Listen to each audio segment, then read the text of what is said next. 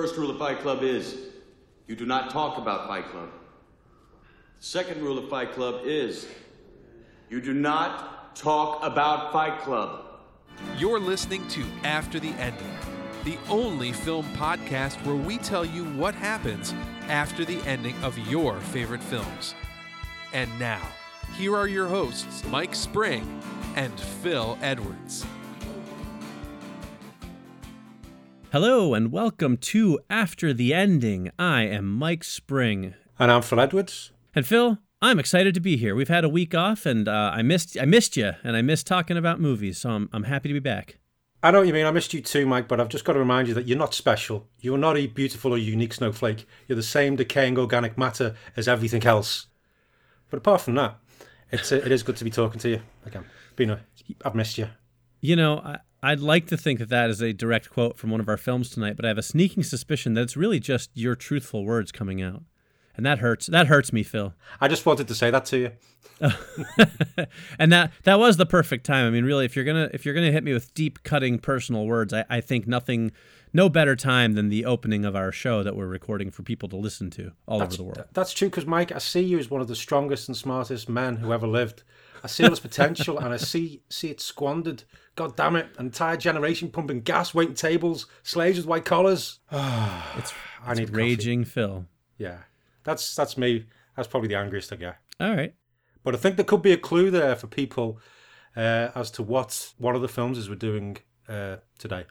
Yes, I mean beyond the clue of it being in the name of the episode and yeah. probably on their iPhone or desktop where they listen to this and the fact that we told them last week what movies we are doing. But but yes, if they've ignored all of those yeah, clues, it is possible. Then then that should give them a clue as to what movie what movie one of the movies we're doing tonight. That's right. And that movie is Daddy Daycare. That's right. Yeah. that famous bit Eddie Murphy, you know, getting all the kids together in this like fight club under under the daycare center. I, I have to admit after after working well, tell people the other movie first. Yeah, so it's Fight Club and Daddy Daycare. We're going after the ending of. I, I was gonna say I have to admit that um, after doing this, I, I really want to see a mashup between Fight Club yeah. and Daddy Daycare. Yeah, I, I really want to see that. I feel like there is some really great comedic potential there. Uh, as an animated feature because then it's uh, you know then you can do right yeah you can that way you can have kids fighting and yeah you know, yeah, not, yeah. Not, but I, I, was just something about the idea of like a bunch of kids in like a daycare like having like a kid fight club. I I really want to see someone make that. Oh that's so wrong but it'd be so funny. It is wrong but yeah. it's it's still funny. It'd be like little kids going the first rule of Fight Club. Exactly. Oh yeah. Oh yeah that, that would be good yeah. But let's get into our film, shall we? Yes, uh, let's uh, let's get started. Which film should we do first? Oh, I think we'll go with Daddy Daycare. That works for me. Do you want to run us through the events of the film? I will. Uh, but first, I should say that apparently there was a sequel to Daddy Daycare called Daddy Day Camp, but they recast all of the main characters and it was kind of dumped into theaters. It only made about $18 million and is considered like one of the worst sequels of all time. So I, we're not counting that because it's completely different actors and doesn't seem to have any real association with the first the first film, even though technically it's the same characters. Yeah, yeah. Well, it's. I didn't even realize that that movie existed. Yeah, I didn't know it existed either. So, do you want to take us through what happens in the first film? Sure thing. Here we go. Charlie Hinton, played by Eddie Murphy, is an executive whose lawyer wife has just gone back to work. When he and his friend Phil, played by Jeff Garlin, are laid off, they decide to open a daycare in Charlie's home. Parents are reluctant at first to leave their kids with the two dads, but since it's cheaper than the expensive nearby Chapman Academy, they start to get clients. Miss Harridan of the Chapman Academy tries to get them to shut down, but they become more and more popular, and their friend Marvin, played by Steve Zahn, joins them in running it when he falls for Kelly, one of the kids' moms. When they need to expand, they hold a fundraiser, but Miss Harridan sabotages it, forcing Daddy Daycare to shut down and Charlie and Phil to take their old jobs back. But Charlie realizes he enjoyed bonding with his young son and the other kids, so he and Phil quit get Marvin, and storm Chapman Academy and win back all of the kids, becoming wildly successful, and eventually shutting the Chapman Academy down and getting their new building. And that's Daddy Daycare. Yeah, very good. I I quite enjoy this film. It's a bit silly, but it's just one of those silly little films. Yeah, it's you know it's a good it's a good funny like family comedy. Nice family comedy, yeah. You know, it's it's it's pr- relatively tame, but it does have some good laugh out loud moments. I mean, Eddie Murphy was always great in comedies, you know. So this was sort of after he sort of took that family friendly turn that he did with like Doctor Dolittle and stuff like that. But this one is a funny movie. I mean, it's not Yeah. cinematic genius or anything, but it's a it's a fun way Yeah. to kill ninety minutes. yeah, passes passes the afternoon, keeps the kids occupied. Right. Exactly. But now you did a good uh, good roundup of the events that happened in it. Thank you. All right. Well, let's hear what's going on in your day after, shall we? Okay, my day after. Charlie, Phil, and Marvin get back to work. They've been through a lot, but are better people for it. Daddy Daycare is a huge success, and they owe it to the kids to make things better. They keep growing and bringing more staff, and eventually open more Daddy Daycare centres around the city. Charlie's relationship with his wife Kim and son Ben keeps getting better and better. Charlie, Phil, and Marvin are interviewed by first local and then international news channels as their business is so incredibly successful. Therefore, it isn't long until a major corporation approaches Charlie and Phil to buy Daddy Daycare off them. Their offer has a large amount of zeros on it. And that's my day after. I like it. Thank you. I like it. Yeah. Yeah, I can see them possibly cashing out, but will they? We'll have to find out. Yes. Dun dun dun. but what's going on then with your day after? Okay, well, let me preface by saying that uh, of all the movies we've done in the history of this show, which is quite a few now, almost 200 movies. Yes, yeah. This might have been the hardest time I've ever had coming up with an idea. Ooh, okay. I must have stared at my computer for like three days with a blank screen bef- and, and trying to come up with something, and I, I really just I, I blanked for some reason. You need to use that keyboard thing that's in front of you. I know I stared at it and I kept thinking words and nothing happened. oh my wouldn't type. Um, so I came up with something that's a little different from the norm. If it's if it's done in an interpretive dance, we're not really going to get the most out of it. But I'm I'm willing to go with it. Dang it! Hold on, let me guess. Guess is it going to be Tibetan throat singing? Uh, man, you keep you keep taking all my ideas and spoiling them. Okay, you must have had a third idea. What is it? Go with that one. yeah, well, uh, it'll be pretty obvious, pretty clear, but I hope you and the listeners will, will go along for the ride and, and enjoy it. It's uh, it's it's not all that deep, but I think it's pretty fun. Okay, listeners, brace yourself. Okay, the day after, here we go. Daddy Daycare 2 Revenge of the Kids. In this installment of the beloved franchise, the kids stage an uprising, tying Charlie, Phil, and Marvin up with Twizzlers and building a Lego jail to keep them prisoner. Can the guys find their way to freedom and quell the children's revolution before someone chokes on a small toy? It's a hilarious comedy for the whole family. Daddy Daycare 3 Beverly Hills Nanny. When Charlie takes on a moonlighting job as a manny, he quickly realizes that the neighbors are international diamond smugglers. Can he catch them in the act while changing diapers and warming up bottles? It's an action adventure thrill ride with teeth and teething. and that's my day after. That's awesome. Thank you. Oh, I wouldn't be able to write those kind of things. That's good. I like that. Well, I hope you enjoyed it because we got a few more to come. I had a feeling we might. yeah. Yeah, there's definitely it's a, it's a theme that runs the whole way through today. Oh, that's what's it's, what's ironic though is you know me, me and Mike don't know what uh, the other one's written, so there might be some similar. No, who am I kidding? There's not going to be any similarity. I was going to say, really? Okay. All right. no, like it. All right. Well, meanwhile, then, uh, let's hear what's going on in your immediate aftermath. Okay, the offer was incredibly tempting, but Charlie and Phil turned it down. It's the job itself that is immensely satisfying, not the money. Instead, they keep growing, opening up more centres, and eventually turn it into a, a franchise. But Charlie and Phil insist on visiting every new centre that opens. Their whole work ethic has such a positive effect on the children that they look after. Obviously, there are ups and downs, but Daddy Daycare keeps doing a great job. That's my immediate aftermath. I like it. Very based in you know the world of the movie. I yeah, think yeah, you know, yeah. which is good. Okay, then hit me with Daddy Daycare, whatever number you're going to go with next. Okay. Daddy Daycare 4 The Elementary School Strikes Back. Miss Harridan returns. The evil school marm has started a new school to challenge the success of Daddy Daycare, and she's recruited Marvin's girlfriend Kelly to work there. Can the guys defeat Miss Harridan a second time and bring Kelly back from the dark side? It's a startling new direction for everyone's favorite family franchise.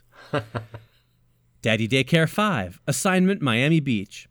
When Charlie and his family take a vacation, they're surprised to find out that Austin, a precocious five year old, has stowed away with them. As Charlie tries to return him to his parents, his efforts are nearly derailed by a looming hurricane, a gang war, and a theme park trip gone awry. It's a wacky beach fueled romp filled with action and laughs. and that's my immediate aftermath. How can the same stuff happen to the same guy over and over? oh my god! that could never happen? Oh no, I, I do like it though. Thank you, Yeah. thank you. This is they missed the trick. They've, they've absolutely missed the trick. We could have had day, Daddy Daycare, you know, 17 by now. That's right. That's right. They they missed out. No, I like it. All right, thank you. All right, well, let's hear how yours all wraps up. Give us your long term. Okay. Many years later, Charlie, now in his 90s, thinks back to the early days of Daddy Daycare. It made him a wealthy man, but the memories he has are the most precious things. He misses his wife, who died a few years ago, and Phil, who passed away about 15 years before. Charlie marvels at how quickly time passes as he looks at himself in the mirror. His great grandson lets himself in and helps Charlie to the waiting car. When Charlie gets in, he's surprised to see Marvin. I thought I was meeting you there, asks Charlie. Marvin nods and explains that he was surprised too, but welcomed the lift. They reminisce about the good old days as they head towards the restaurant booked for Charlie's birthday celebration. Then Charlie realises they're going the wrong way. Why are we going to the stadium? he asks. His great grandson smiles and just says, You'll see. They arrive, and Charlie and Mar- Marvin are whisked through corridors until they end up on a large stage, surrounded by hundreds of people. They are greeted by a wall of sound as everyone rises to give them a standing ovation. Still not sure what's going on, they then tell everyone in the arena is a former student of Daddy Daycare, and they are all there to thank Charlie Marvin and all the other staff for giving them such a good start in life. Once he manages to stop crying, Charlie stands up and steps forward to speak. And that's my Daddy Daycare after the ending. Aw, Phil, you get me all choked up here. Oh, Bring a little tear to my eye. that's what I was going for. I thought something, you know, they had such a positive, they just want us to do good. yeah, And yeah, yeah. I think that's a very sweet ending. Actually, I'm- I'm glad you like it, I like yeah. it. Yeah, very much. Yeah, I like it a lot. I couldn't work in a serial killer because I haven't had one of them for a while, so I thought it'd go nice, this one. That, well, that was nice of you. I'm glad you enjoyed it. Yeah, I liked it very much. Okay, then, but what's going on with yours? Daddy Daycare, is it six, seven? Yeah. Daddy yeah, Daycare six. six. Six now. All right. Well, Daddy Daycare 6. All right, not going to lie. This is my favorite of the titles. Go on. Daddy Daycare 6, The Search for Spot. Search for spot. Couldn't help it. I like it. When the daycare's mascot dog, Spot, falls prey to a dog napper, played by Danny DeVito, Charlie, Phil, Marvin, and all the kids have to find the clues, track down the dog napper, and solve the mystery to get their beloved pet back. It's an all star mystery adventure that will have your kids barking with laughter. Brilliant. Thank you.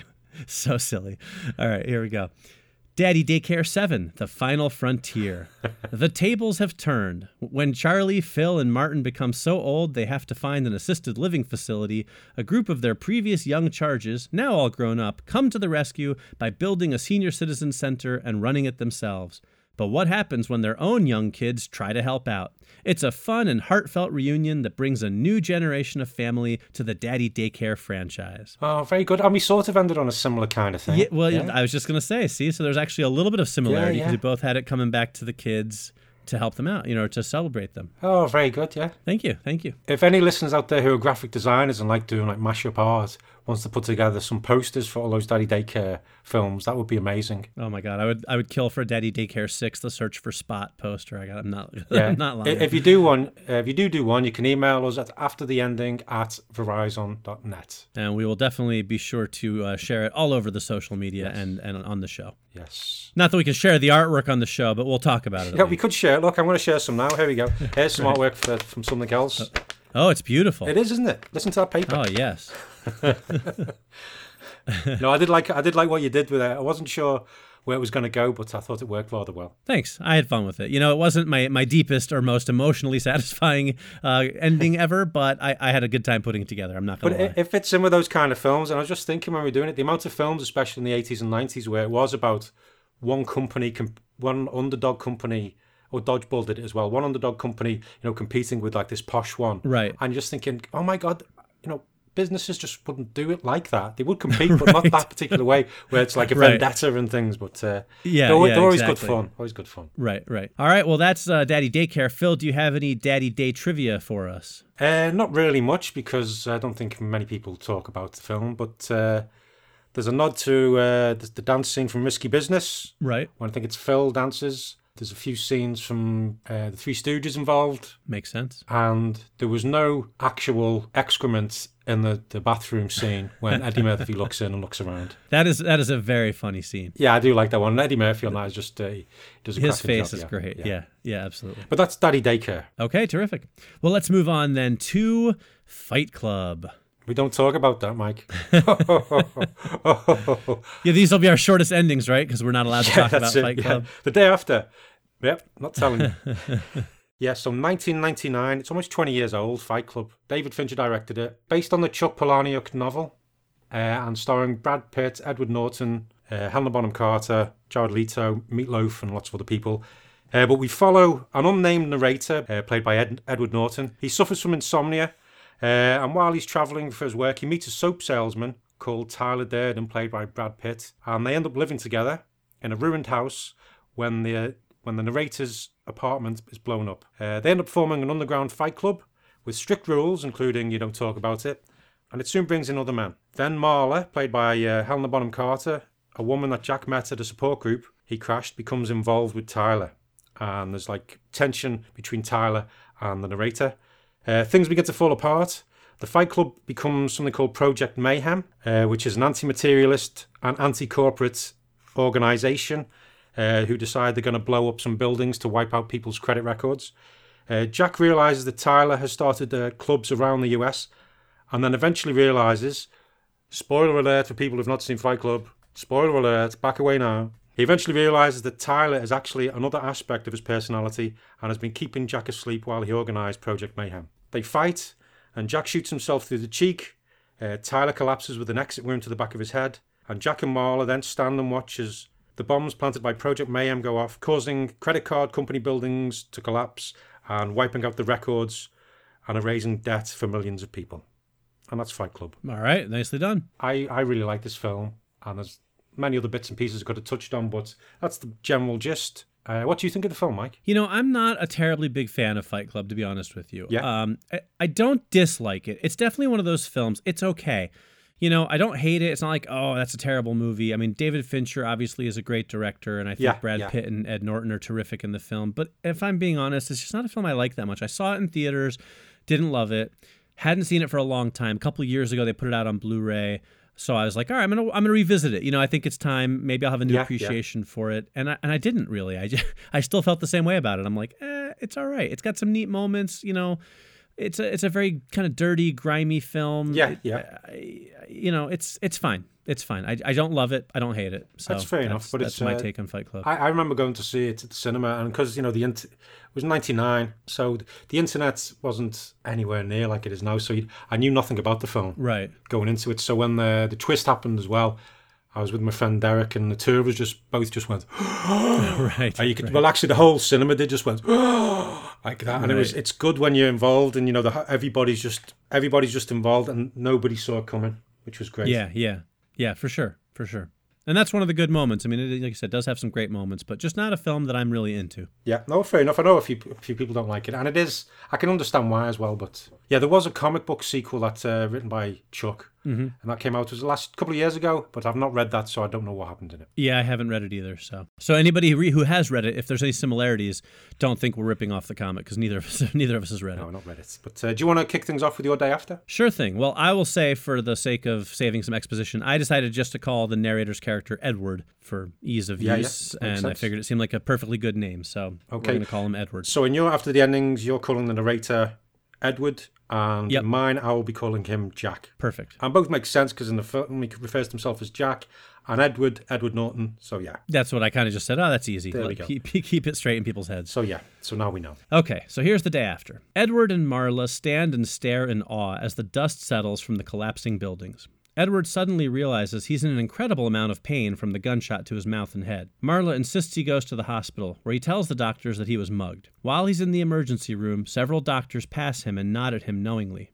Edward realizes that Project Mayhem's reach is much bigger than he thought, and he starts planning a way to remove himself from that world.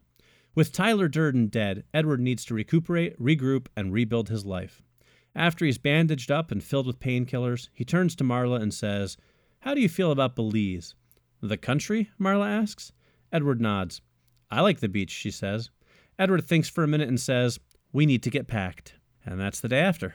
Oh, very good. Okay, I like that. Thank you, thank you. All right, well, I'm anxious to see where you're going with this because I know sometimes you can go super dark with things and sometimes not. So let's see what you got. Give me your day after, Phil. Okay, well, uh, Jack and Marla are whisked away in the confusion by the loyal members of Project Mayhem. Neither are ever linked to the explosions, and Jack silently thanks Tyler for being so thorough, even though he put him through hell. A doctor brought into Project Mayhem stitches Jack's bullet wound, keeping him out of hospitals and keeping him off rec- records. Uh, once he recovers from the wound, he heads off with Marla and explains everything to her. He realizes how dreadfully he treated Marla when he didn't realize that Tyler was him. They rent a small apartment and try to get back to some normality. Jack starts seeing a psychiatrist, and Tyler seems to have gone. Jack is sleeping better, but he just wishes that he had some of Tyler's confidence. That's my day after. All right. I'm curious to see where that's going to lead us. But go on, uh, what's going on with yours? Did they make it to, Bel- Okay. to Belize? They do. Hmm. Three months later, Edward and Maria are laying on the beach in Belize. While they didn't have a lot of money to bring with them, American dollars go far in the South American country, and they're able to set themselves up in style. Edward buys a bar frequented by American expatriates, and Marla takes a job as his bartender. It's a simple life, but they get free booze, have sex on the beach, and they're happy together. Things are running smoothly, and Edward is glad to see that there seems to be no trace of Project Mayhem anywhere in Belize. But things are not all surf and sand and Mai Tais. Recently, Edward has started seeing a man on the streets of the town, a man who looks exactly like Tyler Durden. And if you know me at all, you know that's uh, that's where I'm going to leave things, That's so Tyler. right? That's could Exactly. be. It should have turned Fight Club. Tyler. It should have been uh, like a sitcom after Fight Club called That's So Tyler. Right, right, A guy dealing with you know his uh, psychotic other personality. right, right. Yeah, uh, that would be. I'd watch that. I would, yeah, but yeah, I could see that working. All right. Well, how about your immediate aftermath? Okay. Uh, Jack and Marla feel happy. The past couple of years have gone by in a blur. Uh, the huge monetary crisis caused by Project Mayhem shows signs of turning around as a small company uh, called Ecor introduces new checks and balances. Jack doesn't care. His relationship with Marla keeps growing. Without Tyler in the way, they get on extremely well.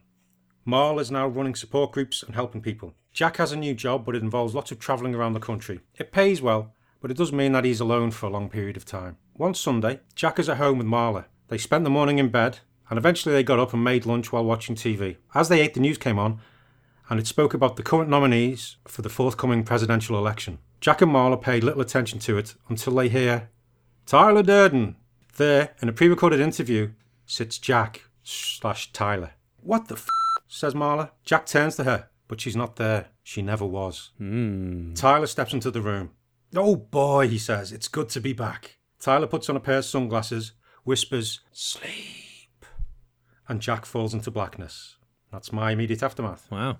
All right. I like it. Uh, thank you. Well, this is the time in the show where I say there may be some similarities between our endings, but that's not because we've shared our endings ahead of time. Phil and I work these up independently. So any similarities are a coincidence. Yes, you know, you extrapolate stories and, you know, there are going to be some similarities. Exactly. But I like I like what you did. And I, and I think mine's a little different, but there's definitely a couple little little things. Okay, then well, uh, hit me with it. What's uh, what's your long term? Okay. Edward wakes up in a cold sweat. He feels the bed next to him, but Marla is nowhere to be found. In fact, the bed feels much smaller than usual. Then he realizes there's a shadowy figure standing over him.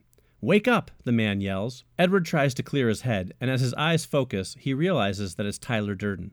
Wake up, Tyler yells again. I'm awake, Edward yells back. Jesus Christ, I'm awake. Can't you see that? No, Tyler says. I want you to wake the f- up. And with that, he punches Edward in the face as hard as he can. Edward sees stars, and then the world comes into focus with a roar in his ears that threatens to deafen him. Instantly, the beach house fades out of view, only to be replaced by a much more dismal view the inside of a prison cell. It's about fing time, Tyler says. I've been stuck in here for months while you've been waiting for your trial for the bombings. No, Edward whispers as he looks around. Don't worry, Tyler says. I've got my best men from Project Mayhem on their way here. Tomorrow, they're springing us. Edward tries to protest, but his voice is gone. As blackness starts to creep in from the edges of his vision, Edward realizes the truth. His transformation into Tyler Durden is about to become complete. Ooh. And that's the end. Oh, that's good. I like that. Thank you. Yeah. Thank you. But obviously some similarities in the, you know, Yeah, yeah. in terms of what's happening in his mind and what's happening in the real world. Yeah. No, I like it. Very good. Thank you. Thank you. All right. Well, let's see which direction you're taking yours in, Phil. Give us your long term. Okay. Jack woke. He was sat in the Oval Office. Tyler did this on occasion, let Jack see what was going on. They'd also talk now and again, but most of the time, Jack slept. Tyler was there. He explained how Marla had left shortly after the results of Project Mayhem. However, the memory of her served as a good distraction while Tyler had travelled and used his connections to people from Project Mayhem to manipulate things until he was now President of the United States of America. That's just stupid, said Jack. There's no way the public would vote in a crazy person as president. Tyler scratched the record he was about to play. Everyone's a little crazy, he explained. You just tell people what they want to hear and they fill in the blanks. It doesn't need to make sense. As long as you say it confidently and have a whole heap of money, then everything's golden. But I, but I thought you wanted to bring everything down, asked Jack. I did, but your shot to the head woke me up. I'm going to build things up and make the world a better place. Jack was about to speak when there was a knock on the door. Tyler told him to sleep, and before everything went blank, Jack screamed. And that's my long time. Very nice. I, I, I like it, Phil. I have to say though, I'm I'm a little disappointed that you had this great opportunity to, to make some sort of wry socio-political commentary, and instead you you Yeah, didn't. I, You, I don't do that. I don't, I don't believe in doing that. You just kept it completely, you know, Yeah. level and, and didn't go anywhere near anything resembling commentary on real world events. I don't understand what you're getting at, Mike, but uh, I don't see how that could be related to anything. But that's why I didn't. Yeah, I just thought I just I just went this total silly way. Yeah, that was probably a smart decision. Yeah. Yeah. Very nice though. Thank you. Glad you liked it. Now I have to say, I have a post-credit scene. Oh my god. Go on. Hit me with it. What happens? All right, here we go. So credits roll, fades up from black. Here you go, boss, the beefy man says as he drops a large brown envelope on the desk in front of Tyler. New passport, credit cards, driver's license, everything. You're officially a new man. Tyler opens up the envelope and looks over the various documents. Jeffrey Goines, the name on his new ID reads. Eh, Tyler thinks. I've had worse names in the past. He stands up and rallies his men from Project Mayhem. All right, boys, time to shake things up. Let's introduce the world to the army of the 12 monkeys. Oh, brilliant. Thank you. Thank you. Oh, I like that. Thanks. I figured like, you know, crazy Yeah. Brad Pitt, it's a it's a natural tie-in. Yeah, yeah. So, I like the idea of him sort of hopping from identity to identity. So every Brad Pitt film has been Tyler Durden. It's possible. Oh my I, God. I may be laying that groundwork. Yes, if I had more time, I could do a whole bunch more of these post-credit scenes. But I thought that was a good way to launch things. Tyler Durden is an immortal entity which travels through. Oh my god. Right? See? They're Right? all linked. Yeah. Every Brad Pitt movie. Damn. Wish we could have making YouTube videos. We could do something like that. You know, I we, know, I we could be all snappy in front of it, going, "Hey, but what about this?" Right, right, right. Exactly. Oh, good. Oh, I like that though. Good thank ending. you. Thank you. Thanks. Phil, are, is it time to join the trivia club? No, because we don't talk about trivia. Ah, fair enough. Oh, well, go on then. I'll give you. I'll give you a little bit. Yeah. So some trivia from Fight Club. Author Chuck Palahniuk said he found the film to be an improvement on his novel. He also said that while he was writing it, he didn't know that Tyler and the narrator were the same person until he was about two thirds of the way through it. Huh, that's interesting. Which is yes. I wonder what would have where he was going before that occurred to him. Right, right. Brad Pitt and Edward Norton were really drunk when hitting golf balls in that scene in the film, and they were knocking them against the catering van. Oh, jeez. Uh, the Friday the film was released, Rosie O'Donnell was on her TV show and said she'd seen the film earlier in the week and had been unable to sleep since. Uh, she then pleaded with her viewers not to see the film and gave away the plot twist. Oh, jeez. Needless to say, uh, Fincher, Pitt, and Norton, um, people, everybody involved, were going weren't very happy with that. Yeah. Uh, but apparently, there was a cup of coffee in every scene of the film. Huh. Um, Brad Pitt and Helena Bonham Carter spent three days recording orgasm sounds for their unseen sex scene. You just see it briefly when they use bullet time, kind of, but they spent three days recording sex sex sounds. Interesting. That's uh, that's Fight Club. All right, there you go. Okay, so those are our endings for Fight Club and Daddy Daycare. Now it's time to move on to our 100 Years of Hollywood in 100 episodes, wherein we take the last century of Hollywood, pick a year, and share our top 10 favorite films from that year. And this week we're talking about 1968. So, Phil, climb into that time machine of yours and tell us what was the world like back in 1968? Oh well, for this time I'd rather not because 1968 was a great year for films, but God, it was depressing. right. Uh, there was the Vietnam War going on, so people died. There were student riots going on, people died. Uh, American civil rights movement, protests and things, and people died. Oof. A number of submarines sank from different countries, and people died. Planes crashed and things like that. But so yeah, people died. It was pretty lousy. But amongst all that, uh, the Beatles announced the creation of Apple Records in the New York press conference, and also released the White Album. Cool. Uh, Mattel's Hot Wheels toy cars were introduced. Dad's Army was broadcast for the first time in the UK, while in America, Hawaii 5 and 60 Minutes debuted on CBS. Uh, a guy called Saddam Hussein became the vice chairman of Revolutionary Council in Iraq after a coup d'etat. Boeing debuted the 747. Led, Led Zeppelin made their first live performance, and that was at Surrey University in England. Uh, Apollo 8 entered orbit around the moon. Douglas Engelbart publicly demonstrated his pioneering hypertext system together with uh, something called the computer mouse. And since then, it's been cut. This this event was called the mother of all demos. Wow. Japan's biggest heist, the never solved 300 mil yen robbery, uh, took place in Tokyo. And on TV, An episode of Star Trek Series 3, Episode 12, called Plato's Stepchildren, featured the first ever interracial kiss on US television between Captain Kirk and Uhura. And that's Yeah, yeah, that's a- 1968. A television landmark. It certainly was. Absolutely. We also had the births of uh, Cuba Gooding Jr., John Singleton, LL Cool J, Pauly Shore, Josh Brolin, uh, Molly Ringwald, Daniel Craig, Kelly Hu, Aaron Eckhart, Patricia Arquette, Anthony Michael Hall, Stewart Lee, Ashley Judd, Tony Hawk, Robert Rodriguez, Gillian Anderson, Billy Crudup, Eric Bana, Guy Ritchie, Will Smith, Naomi Watts, Brendan Fraser, Lucy Liu, Hugh Jackman, Sam Rockwell, Tracy Morgan, Owen Wilson, and John DiMaggio and we we lost we saw the deaths of Yuri Gagarin, Martin Luther King Jr., Helen Keller, Tallulah Bankhead, and John Steinbeck.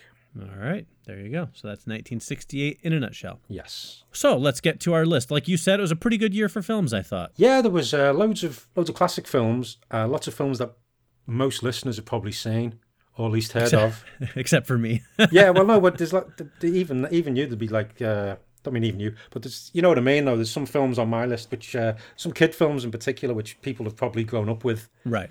or still know about. But uh, lots of films as well made have had a huge impact on cinema since then as well. Yes, yes. I They've mean, inf- influenced filmmakers and sets up certain genres and things like that. Right. I, I definitely have seen a lot of films from 1968, but there was a there was a, as I was going through the list, I will say there was a three or four really big kind of seminal important films, and I was like, "Er, whoops, haven't seen that one yet.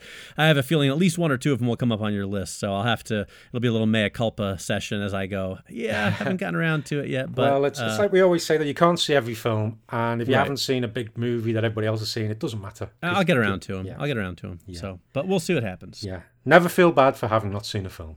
That's right.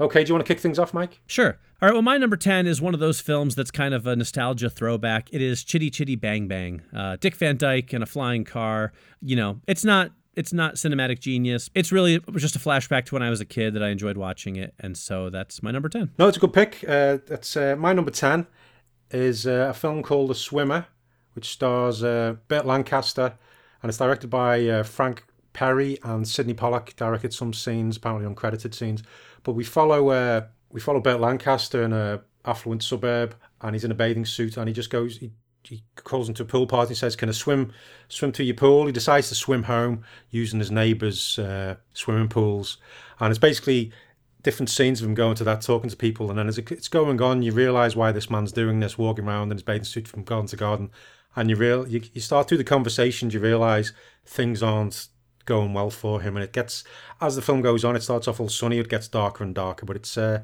it's a great performance by uh, Burt Lancaster. Some people could probably watch and go. Oh, what the hell's this? But it's uh, it's it, it's a bit tough. It's tough going, but I just I found it satisfying, even though you're never quite sure what exactly it was. But it's just it's a staggering performance by uh, Burt Lancaster, and it's it's worth watching at least once if you've never seen it. Good to know. I have not seen it. I'm not even actually particularly familiar with it, so I'll add that to my mental list. Yeah, that's uh, that's, that's my number ten. All right. Well, my number nine is Yellow Submarine. It is the, of course, the Beatles animated film that does not star the Beatles, but it does feature some of their music. And this is a, kind of another sort of flashback pick in a way, nostalgia pick. It's not of all the Beatles cinematic output, it's it's probably towards the bottom of my favorite because you know they're not really in it, and it, it is kind of weird and trippy. It doesn't have a whole lot of a story, but by the same token, it has this indelible imagery that has become a part of the Beatles mythos. And as we know, I'm a humongous Beatles fan, so I I, I like the the whole feel of the world of this movie and the style of the animation. It's not a movie I, I want to watch all the time Yeah, yeah. because it doesn't make a lot of sense. Um, but it's fun. It's a fun kind of take on the Beatles that, that I, I enjoy from time to time. So that's my number nine. Uh, It's a good pick. It didn't make my list because, like you, it's uh, it's not my fate. It's not one of my favorites. It's sort of I love the, I love the designs of things, but the actual film itself, uh, just always I end up sitting there watching it and just going, oh no, it's weird. Yeah. Yeah, it's just Yeah. one of those I don't enjoy watching it. Right. I'm, I get There's that. moments I I, totally like, get but that. there's moments I like, but as a whole, as a film, I don't I don't particularly enjoy watching it. But I know loads of people love it. Fair enough. But, uh, it's not me. But I do like the design of the submarine and things like that. Right. Okay, my uh, my number nine is a double whammy. It involves the film uh, your number ten. It's Chitty Chitty Bang Bang and The Love Bug, both involving sentient cars. Right. Very good. Who would have thought 1968 would be the year for sentient cars? right. Uh, well, 60. Uh, the, sorry, the uh, the Love Bug is the one featuring Herbie. Yep. Which uh, I always I always loved Herbie. I just love the you know it's, it's the Beetle car anyway. It just looks cool and it's great cast. Dean Jones always liked things like that. It's funny. Uh, it's a cool car, racing scenes, and Herbie was just as a kid you just love Herbie. Right. Uh, Chitty Chitty Bang Bang, like you. Uh, I don't like this quite as much as the Love Bug, but I put them together because similar similarities. Sure. Uh, and it's it's got some good songs. I, I like the design of of the car as well. It's a bit nightmarish in places, but that's good in some kids' films with the child capture. Yeah. Uh, but yeah, it's it's a it's again it's a pleasant way of spending a Sunday afternoon Right. watching Chitty Chitty Bang Bang, which is hard to say correctly if you've had a beer or two on that Sunday afternoon. right, right, exactly. All right, well, my number eight is The Thomas Crown Affair, starring Steve McQueen and Faye Dunaway. Uh, directed by Norman Jewison. It's a fun film about a rich guy who steals things anyway, and the sort of like insurance investigator lady who tries to bring him down, but then gets involved with him. It's a very kind of hip 60s, you know, swinging 60s kind of heist type of film. If I'm being honest, I do kind of prefer the Pierce Brosnan version. I know that's probably sacrilege. I, I like the Thomas Crown Affair, the original. Steve McQueen is awesome. It's got some slow parts. You know, it's a great looking film. It's really well edited, but it could be 20 minutes shorter and I wouldn't complain. But I do like it and I think McQueen is awesome. So that's my number eight. Hey, it's a good pick. I couldn't remember whether I'd seen the original, so it didn't make my list. But I, I like the uh, I like the Pierce Brosnan one. Yeah. Uh, but yeah, I know what you mean. There's lots of films around about the 60s and 70s where they do when you watch them now, they do sit, feel a bit slow, Right. This is one of them for and me. you, you're not sure whether it's it's like deliberate or whether it's just pacing or just the style of the time. right. Exactly. But yeah, because I, couldn't. I, I think I've seen it, but I'm not sure whether I've just seen bits and pieces of the original. But Yeah. I know. no, I'm glad I made your list anyway. Yep. Uh, my number eight is uh, The Odd Couple, starring Jack Lemmon Walter Matthau. And it was, you know, turned into the TV show as well, starring Tony Randall and Jack Klugman. But it's Felix and Oscar, two guys of different personalities who live together and their personalities clash. But it's Jack Lemmon and Walter Matthau. Very funny, uh, great moments. Both both seem to be so suited to the two roles. It was incredible. Uh, just lots of fun. Always good. It's always a good laugh to watch. Yeah. Uh, and always good. Always, I do like those films with those two together. For sure. But uh, that's uh, that's my number eight. Very good. My number seven is The Green Berets, starring John Wayne. And uh, this is one of my first exposures to John Wayne, actually, when I was young. I, I, I didn't see as much of his Western film output when I was young. Uh, Well, I mean, I did see some of it, but uh, The Green Berets was kind of one of the first films I watched with him. And it's, it's, a, it's a big, epic Vietnam War story. It's an older John Wayne, has a great supporting cast. Um, George Takei even actually has a small part in it uh, Sulu from Star Trek, of course. And um, but it's it's a cool film. You know, like I said, it's kind of a big epic, a little long. It's you know, it's just a good solid war film. So that's my number seven. Oh, excellent choice. Again, I, the Green Berets. I'm sure I must have seen it when I was a kid. Right, But yeah, I don't. I don't recall seeing the, the film. But uh, although I, part of me thinks I must have seen it. right, Uh, okay, but my number seven is a film uh, which I only saw in like the past couple of years because a friend of mine, Pete, was going. Has always talked about it. But it's The Great Silence. It's uh, spaghetti western, but it's it's set during the winter or in the mountains. It's all snowy, but it follows this guy called Silence because when he was a kid, he had his his uh, throat cut when these killers came in to kill his family, and he he uh, goes round. Uh, he now operates where he decides that uh, when he's going to kill someone, he tries to provoke them, so they draw their weapons first, so he kills them in self defense.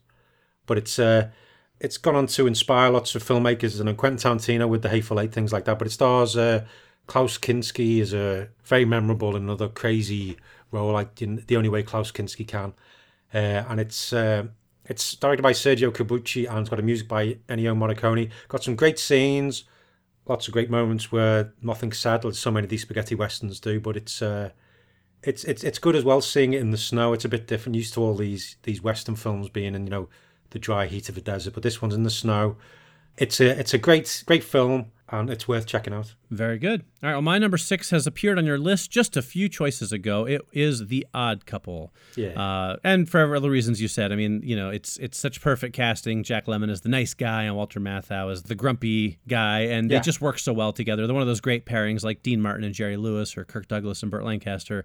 And uh, it's a funny film. It's a great classic comedy. So that's my number six. A good choice. Uh, my number six is Hell in the Pacific, which stars Lee Marvin and Toshiro Mifune. Uh, it's set during World War II when a, a Japanese officer and an American officer end up get crashing onto a, an uninhabited Pacific island, and they start off fighting and then realize they need to work together to, know, to survive. If that sounds familiar to some of you, if you've seen Enemy Mine, that's basically used the same story as this, And I think a few other films have done the same thing as well. But this one is great. Lee Marvin and Toshiro Mifune, the only actors in it. It's directed by John Boorman. But Marvin and Mifune, both, you know, iconic actors in their own rights.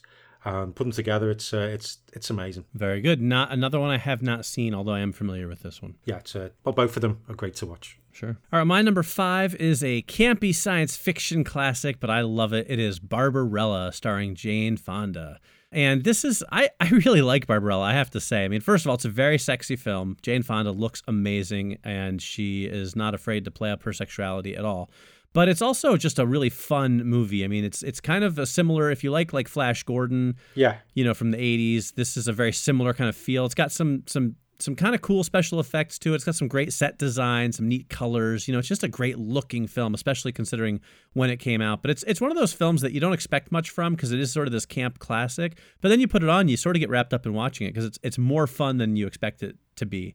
Uh, so I really like it. It's a lot of fun. It's very sexy, uh, very enjoyable, and it's Barbarella. It's my number five. it was on my short list, but it kept getting pushed down. Uh, too bad. It, it also it also gave the uh, the band Duran Duran their name, didn't it? That's right. Yes, it did. But yeah, so it didn't make my list, but I'm glad it made yours. Yep. Uh, my number five is uh, the Roman Polanski film Rosemary's Baby, Very good. where Mia Farrow and her husband move into an apartment block, and the neighbours are weird.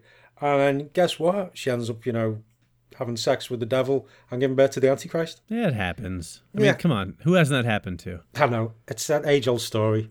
Right. If I had a nickel for every Yeah. time. Uh, New York City is full of people who move into strange apartment buildings, and it happens to them. Exactly. There's, and it's like this whole this whole dine is dedicated to like antichrists. They all meet up.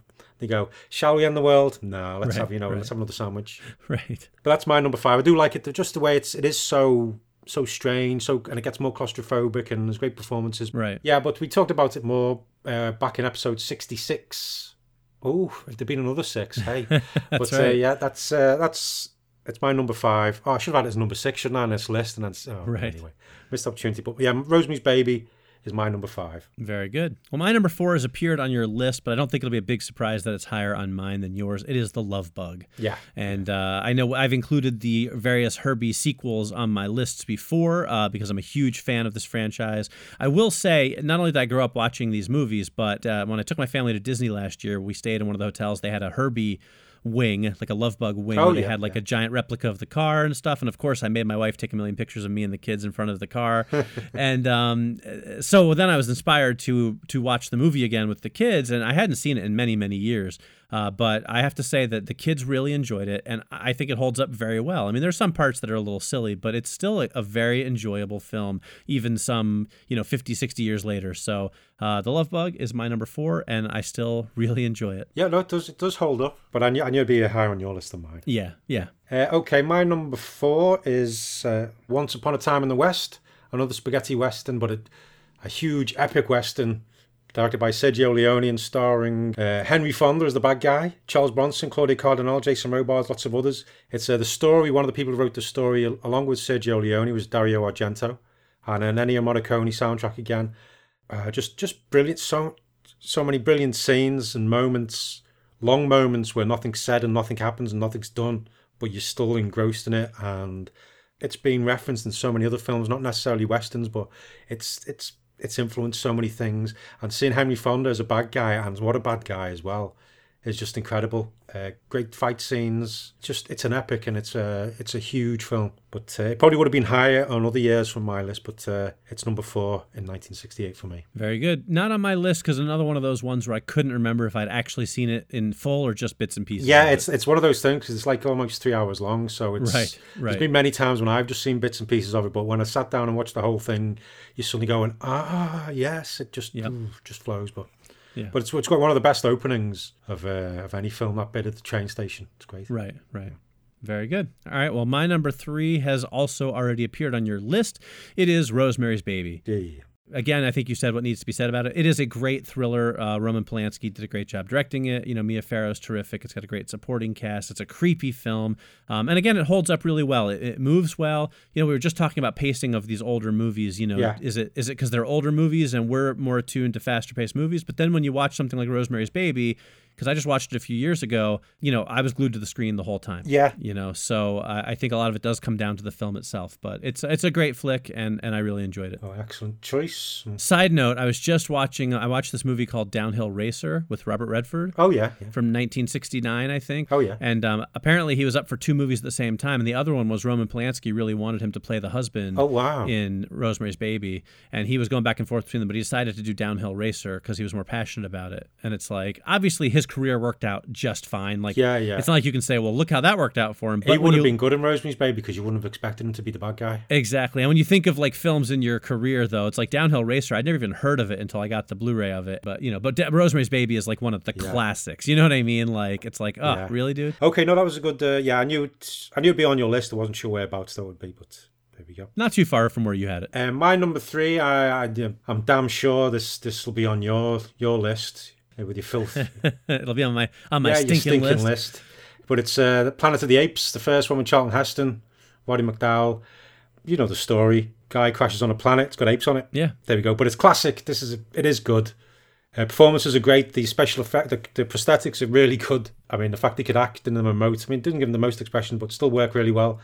Uh, and then that twist, the twist end. And the first time I saw this as a kid, going, I just suddenly going, oh my god, and it suddenly makes you rethink everything that's gone before. But yeah, it's it's good, and there's been various remakes. The most recent ones I've really enjoyed as well, but this one is still, you know, a classic, and it's my number three. Very good. All right. Well, my number two is another classic film, and I will be I will be honest and say that I did not see this movie until very recently, um, and it's just one of those ones that I always kind of got around. I'd seen the sequels, never seen the original. Yeah. It is Night of the Living Dead. That's a bingo. That's my number two as well. Very nice. Um, yeah, I mean, I literally just watched it for the first time a few months ago. I, again, had seen bits and pieces of it. I, you know, I'd seen the whole opening scene. I'd seen a couple of the house scenes, but I'd never watched the whole film start to finish until a few months ago. And I have to say, I really loved it. Like, it's not. It's not just number two on my list because it's an important film and it sort of created the, the zombie genre and it's you know it's it's it's got all the social commentary. So it's it's you know it's a well a critically well received film but I really loved it. It is so tense and so tight and so economical and it's it's creepy and you know it's got the social commentary which you know and the people not getting along and it, it really laid the groundwork for so much to come. But at the at the end of the day it's just a great thriller. It's a really fun film. Also interesting to see how many zombie rules aren't quite laid down yet when you watch this film. Yeah, yeah. you know there's definitely some things where you're like oh they don't do that in the later films. Like that's a little more loosey goosey with the sort of zombie mythology if you will. But uh, I, I love it. It's a great great film Yeah, it's it is. It tells a good story and it tells it very well. And again, it's, it is just a small story. I mean, the, the zombie. You, you get. I love the fact you're just picking up bits and pieces from like uh, you know the radio and people talking and things like that. You realize it's bigger than than what we're seeing, right but not not as big. It's not doesn't. It's not a worldwide apocalypse. It's just you're not quite sure. You know how if it's is it just in one state? Is it covering a few states and things like that? yeah Uh, but it's just, and then you're just these few people who are total strangers in this terrible situation, trying to get on. Our personalities clash, and it's as you say, it's all social commentary, but it's done. It's just it's social commentary done in a great way where you can still watch it, and if you're you know younger watching it, you're just going, well, it's just these people trying to survive from the zombies. Right. Well, that's the thing. Yeah, it's it's done in such a way. It works on it works on all the different levels, and it's great. And it's it had a, it had a budget of like a. hundred and fifteen thousand dollars, Yeah. and it's become a legend. Right. Right. Exactly. You said like some of the films I've mentioned before have influenced filmmakers, but I mean, my God, Night of the Living Dead has influenced so many. Oh yeah. You know, most people starting out making movies make a zombie film because of uh, George Romero. Right. But uh, yeah, so it's, it's both our number twos. Very good. Yeah. All right. Well, I know our number ones are different because my number one has already appeared on your list, and I'm pretty sure you can figure out which movie it is. Yes, yes, yes, It is Planet of the Apes. yes. Uh, and you know it, it is it's uh, very similar to what you said i mean just watching that ending uh, the first time i mean this is a movie i saw as a kid and really i credit this movie as being one of the i've always loved movies there's never been a time in my life i remember not loving movies but i credit this movie for really helping to develop my love of movies you know and really reaching beyond you know kids films which is mostly what i had been watching Yeah, at that yeah. time and and realizing that there was a much deeper and richer collection of cinema out there to to dive into. You know, this is one of the earliest film experiences I can remember that really rocked my world and knocked my socks off and made me think like I I got to see more stuff like this, you know. Yeah, yeah. Um and so I mean of all the Apes films that have followed, this one remains the best of all of them in my opinion and it's just utterly fantastic in every way. So that's my number 1. Well, an excellent choice. I knew it would be. I knew it'd definitely be in your one or you know the top two, but uh, yeah. Yeah. And it's it's worth it's worth watching again because it's one of those films where you go, oh well, I've seen that, yeah, but it's you've either saw it years ago or you've caught bits and pieces of it since. Then Exactly. sit down and watch the whole film again. You go, oh yeah, because the the you know you have to see films, you know, the whole thing to get the full appreciation. But it's it's one of those ones where you assume you've seen it, and you know, recently, and you just haven't and then you sit down right. and watch and you go, oh my god, it's so good. Yeah, you forget how good yeah, it is. Exactly. Yeah. Uh, but it's an excellent pick. But my number one is uh, 2001: A Space Odyssey. Dun, yeah. Dun, That's it. Just a little dun, film by Stanley Kubrick. Boom, boom, boom, I'm afraid I can't do that, Dave. Uh, and it's written by Kubrick and Arthur C. Clarke huge in scope. It's you know starts off the dawn of man and takes us into the far future, and it deals with aliens. We've got a supercomputer, one of the great one of the great villains, although he's just doing what he was programmed to do, or conflict in programming. HAL 9000 uh, brought us, you know, it had iPads before we had iPads and things like that. It's just just an amazing film. It's it's it's hard to believe you watch it as well. The uh, the effects and the designs and everything. You know that it was made such a long time ago before we'd even landed on the moon. Oh, it's it's so good. It's so good and open to so many different interpretations depending upon how old you are when you watch it, how you're feeling when you watch it, what substances you're on when you watch it. Because I know in the seventies, lots of people decided to watch the end scene in, as one big trip. Uh, don't do drugs, kids. uh, and it's uh, yeah, it's a huge, big film, and it's brilliant. This is one of those mea culpa moments where I have to say I have actually never seen 2001. Uh, it's been a film I've wanted to watch for a long time, and and actually when I realized we were doing 1968, I was like, maybe I should hurry up and watch this before we do the list. But they just announced um, that we're recording this in June. They just announced that in October they're putting out a new special edition 4K Ultra HD uh, release uh, anniversary edition of 2001. And I thought, you know what? I'm going to wait. I'm going to watch it right rather than just, you know, streaming it or something like that. You might as well, if you've waited these years to see it, you might as well wait a little Right, while longer. right, e- exactly. So I- I'm sure that it'll it'll retrospectively make my list. Yeah. But I'll report back in October. I'll let people know Yeah. what I think. I hope you enjoy it. I hope you. I think. I think you will. It's on my movie poster. Yeah. It's on my poster of 100 essential films, so I'll be able to scratch that off once I once I watch it. But it's it's one of those films as well where even if you don't like it, you can also see if you and if you're a fan of cinema, but if you don't like it, you can see why it's an an important film and the the influ- the things it did. Right. stuff, yeah. I'm sure I'll at least appreciate it, if nothing else. But I'm I'm hoping I'll enjoy it. Yeah, oh, yeah, yeah, yeah. Very cool. Well, there you go. So that is 1968, and that is our episode. But before we wrap things up, Phil, why don't you tell people what we have in store for them next week? Next time we're going to be going after the ending of In the Mouth of Madness and King Kong. So that should be fun. And you can pick any version of King Kong you want because they're all going to work. Yeah, we will. And uh, we'll be going doing our top ten favorite films of 1971. All right, should be fun. Yes. All right, so that is it for us for now. Uh, as always, we thank you greatly for listening. I'm Mike Spring, And I'm Phil Edwards. and we'll see you next week. After the ending. I've had an experience in the past like week I haven't had in many many years, which is there's a cricket living outside of our house. and it's that time of year where we have the windows open, so I'm watching TV late at night and all I hear for hours on end is chirp chirp Oh, chirp good chirp God, chirp, yeah, chirp, chirp, yeah. chirp. It's it's so annoying to the point where I even went online and looked up what is the lifespan of a cricket, which is about 3 months, which is longer than I wanted to hear.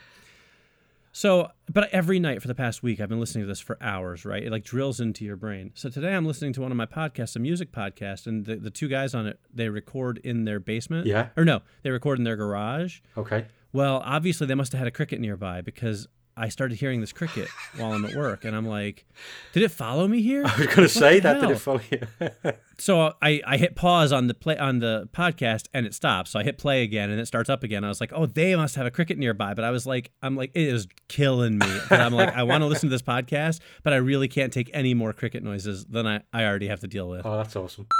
Yeah, there's probably all sorts of things, you know. Uh, oh, no, forget. I don't know where I'm going with that one. Okay. Okay. Jack woke. He was sat in the Oval Office. I'm sorry. I'm just that made me think back to our conversation like two or three weeks ago about how woke we are. It's Yeah, like yeah. Jack woke. He sat up and put on a Black Lives Matter t-shirt. Yeah. then he went on the internet and started blogging. Yeah, he went on Tumblr and put everything to rights. He took on the handle Social Justice Warrior Ah. and instantly became a vegan. Yeah. no, he took on the, the handle Social Justice Warrior 69 to be ironic. Right. He started growing a hipster beard. He started wearing glasses, even though he had perfect eyesight. He, he carried a record player around with him wherever he went. It's awesome.